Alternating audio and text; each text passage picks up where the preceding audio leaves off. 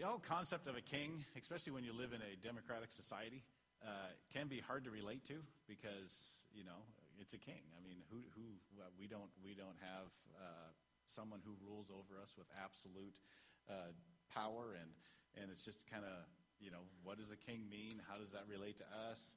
And we just talked about Jesus. You know, he's coming as a king, and saw in the video, and and I think the closest thing that we might have that we can maybe relate to is the uh, the you know the British monarchy, and uh, you know recently they many you probably noticed, but they got a new guy in power. Yeah, Queen Elizabeth had reigned for like I think like 700 years or something like that. It was she was a long time. It was just phenomenal, and she looked pretty much the same every day. But uh, Charles got coronated uh, a while back, and it's really interesting because all of the pomp and circumstance that goes around those ceremonies, and it's like 180 million dollars to stick a crown on that guy's head. That's a lot of money. That's a lot of pomp, you know, and uh, a lot of pom poms too, maybe. I don't know. But, you know, and, and so when we look at the king, we kind of see that, and it still seems kind of distant. I mean, to me, it's like, okay, that's kind of cool. You know, Queen Elizabeth, when she reigned, she did a, a great job. She did a lot for, for humanity and, and trying to move, uh, you know, or uh, move her nation forward. But um, it's still kind of this distant thing. You know, we see a lot of the drama around the monarchy. You know, um, that's kind of the main thing. You hear the news about this and that and this scandal and that scandal. And one prince saying, hey, I don't want you guys to talk to me anymore. Leave me alone. Meanwhile, he's like, hey, look at me. You know, all of that kind of weird stuff. And so it can be really odd to think about Jesus as a king or the whole idea of what does a king truly mean. Well, in the time of the Bible, the kings uh, of that time were very, very different than obviously our current president. And even the current king, that the king that's reigning in England right now, his, he doesn't have the authority, uh, absolute authority that the kings of old did. Um, you know, the kings of old had complete authority. They didn't get elected. There was no term limits. Their term limit was when they were dead or someone killed them. You know, how's that for a great term limit? you're in there as long as you're alive and there's a good chance someone's going to take you out. It, some of the kings in the Bible, they lasted like three days, you know, like so they came in, killed somebody to be king, and then someone came in and took them out, and it's just like it was a dumpster fire uh, for a lot of the kings. Some of them are good, some of them are bad. Some of them would spend years, you know, rebuilding uh, the nation and, and moving it towards the Lord and celebrating and worshiping Him, and then the next day I'd come in and say, nah, you know, and just pitch it all out. So the kings of old were all over the place.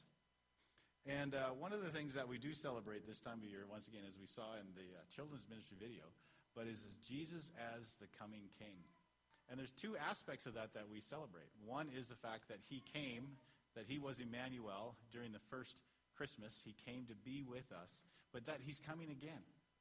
But definitely that he is a king. He is the king that came to be with us. But like the kings of old, you know, he, was, he wasn't elected. Um, you know, he had absolute authority. There's no term limit on his kingdom. But unlike the kings of old, he was very, very different in how he presented himself. He was very, very different in how he ruled. And so today I'd like to look at that. What was different about Jesus as king, and how does that affect our lives? And how does that impact us during this season of Christmas as we're celebrating together? I'm going to read the scripture that they already read for the video. And uh, once again, it's just one of those times where we did not sync up. It just happens to be that way. But in Isaiah 9, 6 through 7, it says, For a child is born to us, a son is given. The government will rest on his shoulders, and he will be called Wonderful Counselor, Mighty God, Everlasting Father, Prince of Peace. His government and its peace will never end. His rule, or he will rule with fairness and justice from the throne of his ancestor David for all eternity. So we can't overemphasize enough that Jesus is a king and that Jesus is the King of Kings, that Jesus is spectacular and wonderful in all that he is. That there's this power and majesty connected with him. And at the same time, there's love and grace and some of the things that we might not think about when we look at a king. All throughout Scripture, we see him exemplified as a king. There's an interesting um, uh, example of this in the book of Daniel. So Daniel has all these crazy visions. And one of them, he sees this beast, and then like they got horns, and then one horn gets knocked off, and another horn pops up, and then four horns out of that horn, and then that horn spouts mouth and eyes, and it starts talking. I mean, can you picture that? That's just a little weird. You got this beast with multiple horns. One gets knocked off, and one of the horns like, "Hey, ha!" You know, and and the Bible says that this one horn's got eyes and a mouth, and it's it's blaspheming against God.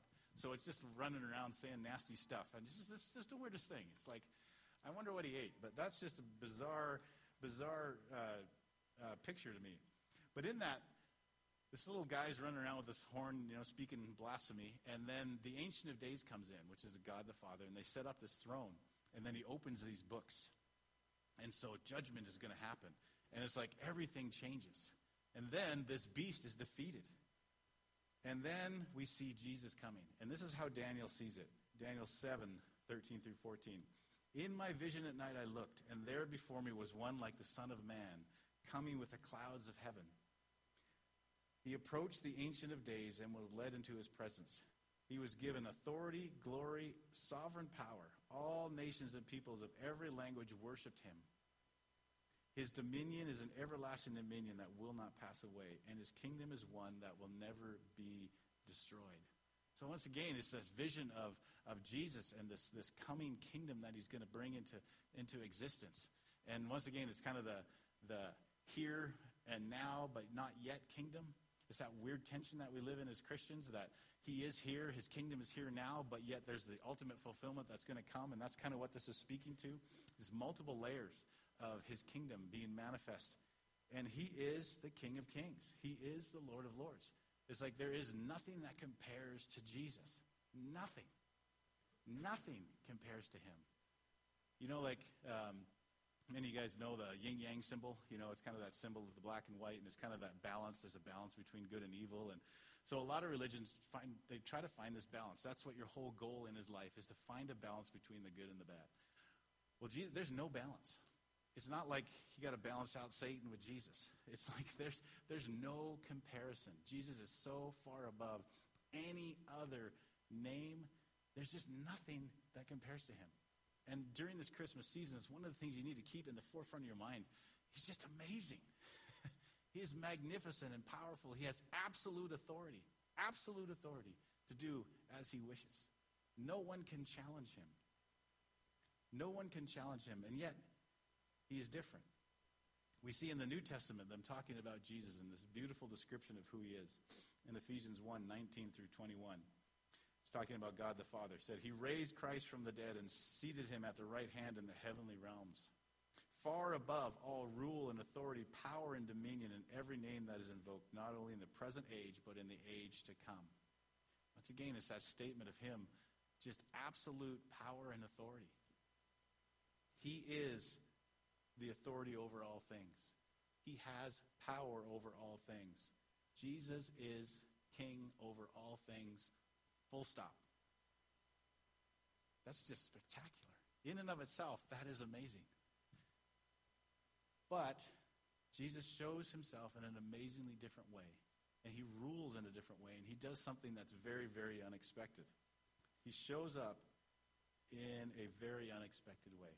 So in the Old Testament, once again, there's uh, all the prophecies saying that Jesus is coming and he's going to be a Messiah and he's going to be victor. And even from like the images of, of Moses, how Moses led the people out of the promised land, you know, there was just like this confrontation. And, and so, you know, during the time when uh, Jesus did show up, a lot of their mindset was possibly that the Savior, that the King would come like that. Like he would come armed for battle and he'd raise an army and he'd wipe the Romans out. And they'd be like, yay, we're set free. That's how a lot of them anticipated him coming. That he would destroy the Roman Empire and deliver them, deliver them from their oppression. But Jesus didn't. He came in a very, very different way. Philippians 2, 5 through 8, another one of my favorite scriptures that just describes just how awesomely wonderful our God is. Christ Jesus, who being in the very nature of God, did not consider equality with God something to be used for his own advantage. Rather, he made himself nothing by taking on the very nature of a servant, being made in human likeness. And being found in appearance as a man, he humbled himself by becoming obedient to death, even death on a cross. So different than the kings of old. So different than any other ruler that has ever ruled in any capacity. Jesus is very, very different. He chose humility. He chose humility. It's interesting because, um, once again, like there is this anticipation that he would come to destroy their oppression, and he did. But Jesus was more worried about a different kind of oppression. He didn't come to destroy people, he came to destroy sin and death. There is an oppression that he was seeing that he wanted to take care of that we had no ability to take care of. We have no ability in ourselves to take care of sin. So Jesus humbled himself, the King of Kings, who's in perfection with God the Father and the Holy Spirit. He's in heaven. He doesn't lack anything, he doesn't need anything, he doesn't even need us, in a sense. And yet he chose to humble himself and come and be born and be living among us to give his life for us so that he could crush sin and death. He truly did come to set us free, but in a way that nobody really expected. There wasn't a lot of pomp and circumstance with Jesus. You know, there was just a manger, there was a bunch of poop, and there was his parents. And that was about it. And then the shepherds show up and some wise men show up, but the wise men probably came like possibly a couple, two years later. You know, so there's no, on that day though, it's like there wasn't like a ton of fanfare. The shepherds got a message from angels, which I'm sure like tripped them out. that was rather large. But it was to a specific group of humble people. And then the people that show up are everybody. Like you got the humble coming to see him. And then you have these, the magi and the, the kings, and they come to see him. And it's just so different how Jesus comes in and engages with us. He doesn't, you know, he doesn't build his brand. he, he did everything he could to try to to not build his brand. He kept telling people, don't tell anyone about me, you know, until after, you know. Then when he was revealed and, um, you know, he goes to the cross, dies, resurrected, then he's like, okay, now go tell people about me. But he wanted to use us to do that. Jesus is very, very different than the kings of old. Jesus chose humility. Jesus chose humility. So, what does that mean for us? What does that mean for us? Where does that leave us this Christmas season? Well, the first part of verse 5, I didn't read all of verse 5 in the, in the uh, Philippians scripture. But Philippians 2, verse 5 says, In your relationships with one another, have the same mindset as Christ Jesus. Have the same mindset of Christ Jesus. So, what was that mindset? Well, let's read it on. Have the same mindset of Christ Jesus, who, being in the very nature of God, did not consider equality with God something to be used to his own advantage. Rather, he made himself nothing by taking on the very nature of a servant. Being made in human likeness and being found in the appearance of a man, he humbled himself by becoming obedient to death, even death on a cross. So, how does that humility of him affect us? The King of Kings, the one who is above everyone else, who comes and humbles himself to be served, he's saying we should have that same mindset towards one another, in our relationship to one another, we need to choose humility.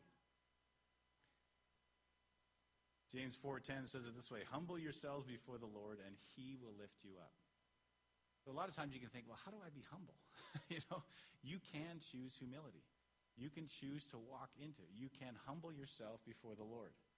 And one of the day, one of the ways we do that is you give up, we give up the right to rule our own lives we give it to him. If we look back uh, at the Isaiah scripture, it says in verse 6 the government will rest on his shoulders. So the implication there is that he carries the weight of authority. That when Jesus shows up in his kingdom, he's the one who has authority. And that all governments, the authority rests on him, right? So the government will rest on his shoulders. Well, earlier, a couple verses earlier, they're talking about Jesus again, and it says, "For he will, for you will break the yoke of slavery and lift the heavy burden from their shoulders." So a few verses earlier, it says that he will come, he will break the yoke of slavery, and he's going to lift a heavy burden from your shoulders. Well, what's one of the things that he took on his shoulders? The government's authority. One of the things that we need to do as Christians is to take our authority and say, and throw it on him. because that's its rightful place. So, one of the ways that we choose humility is we say, Jesus, I give up the right to rule and reign my own life. I allow you to lead me. I allow you to guide and direct me. I allow you to choose my path. I allow you to choose my course. I give up the right to rule and reign this universe because I can't. We surrender the rule and we surrender the ruling of our lives to him and we can surrender the ruling of other people's lives to Him. That's what humility means. We're not trying to dictate and rule everybody else. That's what Jesus did. He came with absolute authority, not to, uh, not to be served, but to serve and to give his life for us. That's amazing. But it's a scary thing. To give up control of your life, uh, okay. it's not necessarily easy. We need to surrender our lives to Him. We talked about this last week. Uh, scripture in Matthew, one of my favorites. All scripture. I'm going to say that about every scripture, I think. this is my favorite scripture ever. Come to me, all you who are weary and burdened, and I will give you rest. Take my yoke upon you and learn from me, for I am gentle and humble in heart, and you will find rest for your souls. So, what's that yoke it's talking about? Remember, it's like when Jesus, you come along Jesus, so you got you, and then you put a yoke on, and then you're attached to him. And in that yoke, there's usually one of the animals is the driver. One of the ones is the one in charge. And that's why he's saying, take my yoke upon you. Take your authority and give it to him. Couple it to him. And let him rule your life. he's got way more skills than you do to rule your life. Never mind trying to control and, you know, dominate other people. And one of the reasons that we can trust him and that we can do that is back in Isaiah, verse 7. He will reign on David's throne over his kingdom, establishing and upholding it with justice and righteousness from that time on and forever. So he's ruling and reigning with justice and righteousness. He's the only one who knows how to perfectly take justice and mercy and forgiveness and love and grace, you know, and judgment and he puts that all together and he functions in perfection in those things. We have no clue. We have no clue how to do that in a healthy way. That's why we need to give up our rule of our lives to him. And that humbles us before him. Because then we take on his mindset. We're supposed to be like Jesus. And he's telling us to take on the mindset of Christ, which was to humble himself and to seek to serve people. So give up your right to rule. What does that do for us? Well, a couple things. One, uh, I mean, it does a ton of stuff, but the two I want to look at today is one is it um, it keeps you dependent on Him. So if you're going to let Jesus rule your life, that means you have to depend on Him. You have to trust Him. You have to spend time with Him. You have to say, okay, uh, you're in charge, so that means I need to spend some time listening to what you want me to do. and we've talked over and over again about how you do that, you know, through the Word of God, through Christian fellowship, through Sunday mornings and connecting with people. There's all kinds of ways through prayer, meditation, those kind of things, spending time with Jesus. But you need to do that because if you're dependent upon Him to guide and direct you and help you through and navigate life. So we need to trust in Him and lean into Him. So that's the first thing. But I think there's one I think that really is helpful, especially this time of year. But it helps us to be servants of all. He said to humble yourself and Jesus said he came to serve, not to be served. So when we practice humility, when we choose humility, what it does is it means that I'm not better than anybody else. One of the things we choose to do is not make ourselves above other people because it's really hard to serve somebody and to truly love them in a godly way when you think you're better than them. So when we let go of that, when we say, I'm not better than anybody, and we let go of the rule and reign and we choose humility, we can truly serve all people. We can connect with all people. Once again, Jesus said he made himself nothing by taking on the very nature of a servant. Mark 10, 45 says, For eh, even the Son of Man did not come to serve, or to be served, but to serve and to give his life as a ransom for many. This is a perfect season for us to serve people. But we need to choose humility so we can do it in a way that we don't make people our projects. That's just annoying.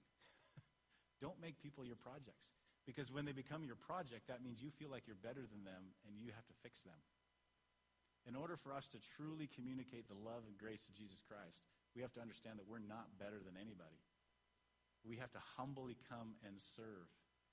Not because we're better, not because we have our act together, but because we truly love people. And we love people because Christ loves us.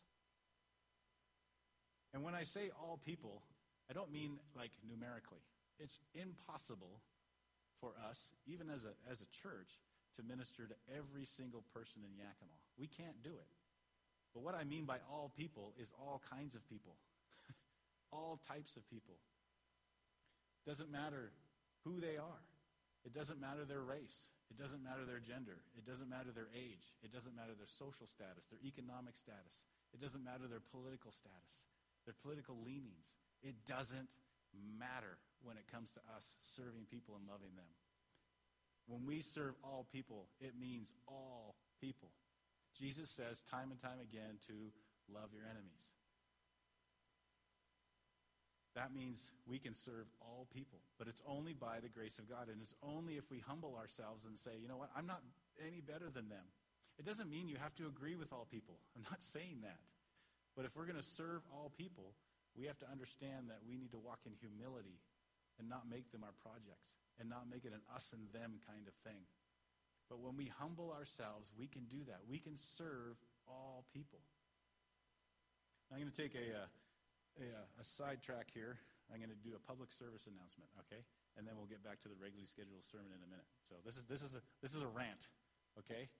Okay, here's my rant. When it comes to age, I just want you guys to know that if you're like in this room and you're like 60 plus, you're not done. You're not done, okay? You have so much wisdom to give to the people of this church. I'm going to get emotional. You have so much to offer to our church. You're not done. It doesn't matter your age. You have things that you can impart to the generations after you. And to those who are in the middle of life, maybe you're, you know, you're a homeowner or you're working full time or you're raising a family or maybe all of those at the same time. You need the people who've gone before you. You need their wisdom. But you know what they need from you? They need to learn what God is teaching you in the context of your life. Age should not stop us from connecting with one another. They need you. You need them. We need one another. When it comes to wisdom and living life, TikTok and Instagram is blah. Everything changes so fast. One minute it's like raise your kid this way, and the next minute, no, it's raise your kid this way. You know what? You need a grandparent or someone older than you who's raised a bunch of kids or a couple of kids to say, you know what? That's just a dumb idea. Don't do that. Just do this. We need that. And then they need to hear from you, no matter what your age is. You need to, to say, this is who God is to me. And, and we learn from one another. And then if you're like a teenager in the room or you're still in school, you need older people. You know, like sometimes we try to silo up kids and we put them all in the same age group, and it's like the blind leading the blind. That's just dumb. We need one another. We need the energy and enthusiasm and the, and the revelation of God from our children's from our children. We need to be a two-way street. We need each other. So don't let age stop you from serving other people. And don't make people who are younger or older than you your project. Let's learn as a community to really love one another. Okay, back to our regularly scheduled sermon. During this Christmas season, let's celebrate Jesus as the King of Kings and the Lord of Lords. Let that just come alive in you, that He is just how big and awesome and wonderful he is. And yet, when you see the baby in a nativity scene, or you're going to watch your kids eat one made out of marshmallows, it's going to be a sugar rush, I'm telling you. Because when you make those nativity scenes down in children's ministry, it involves a lot of icing. So, anyways. But when you see a nativity scene or you see Jesus in, in the set as a little baby or you whatever, you're singing carols that remind you of that, just remember that that is a humble king of the universe and that we should have the same mindset that he had to humble ourselves, serve one another, connect with him, and love and serve all people. Amen? Amen. Let's worship the Lord. Would you guys come up? I'd just like to pray for you. And uh, once again, we've got all kinds of stuff happening this year. I'm sure besides the stuff that we're doing on Sunday mornings here and different times, you've got piles and piles of things going on in your life. But let's focus on the Lord. Keep him forefront of your mind and your thoughts. Keep him in just in the middle of your affections and your relationships and everything that you do.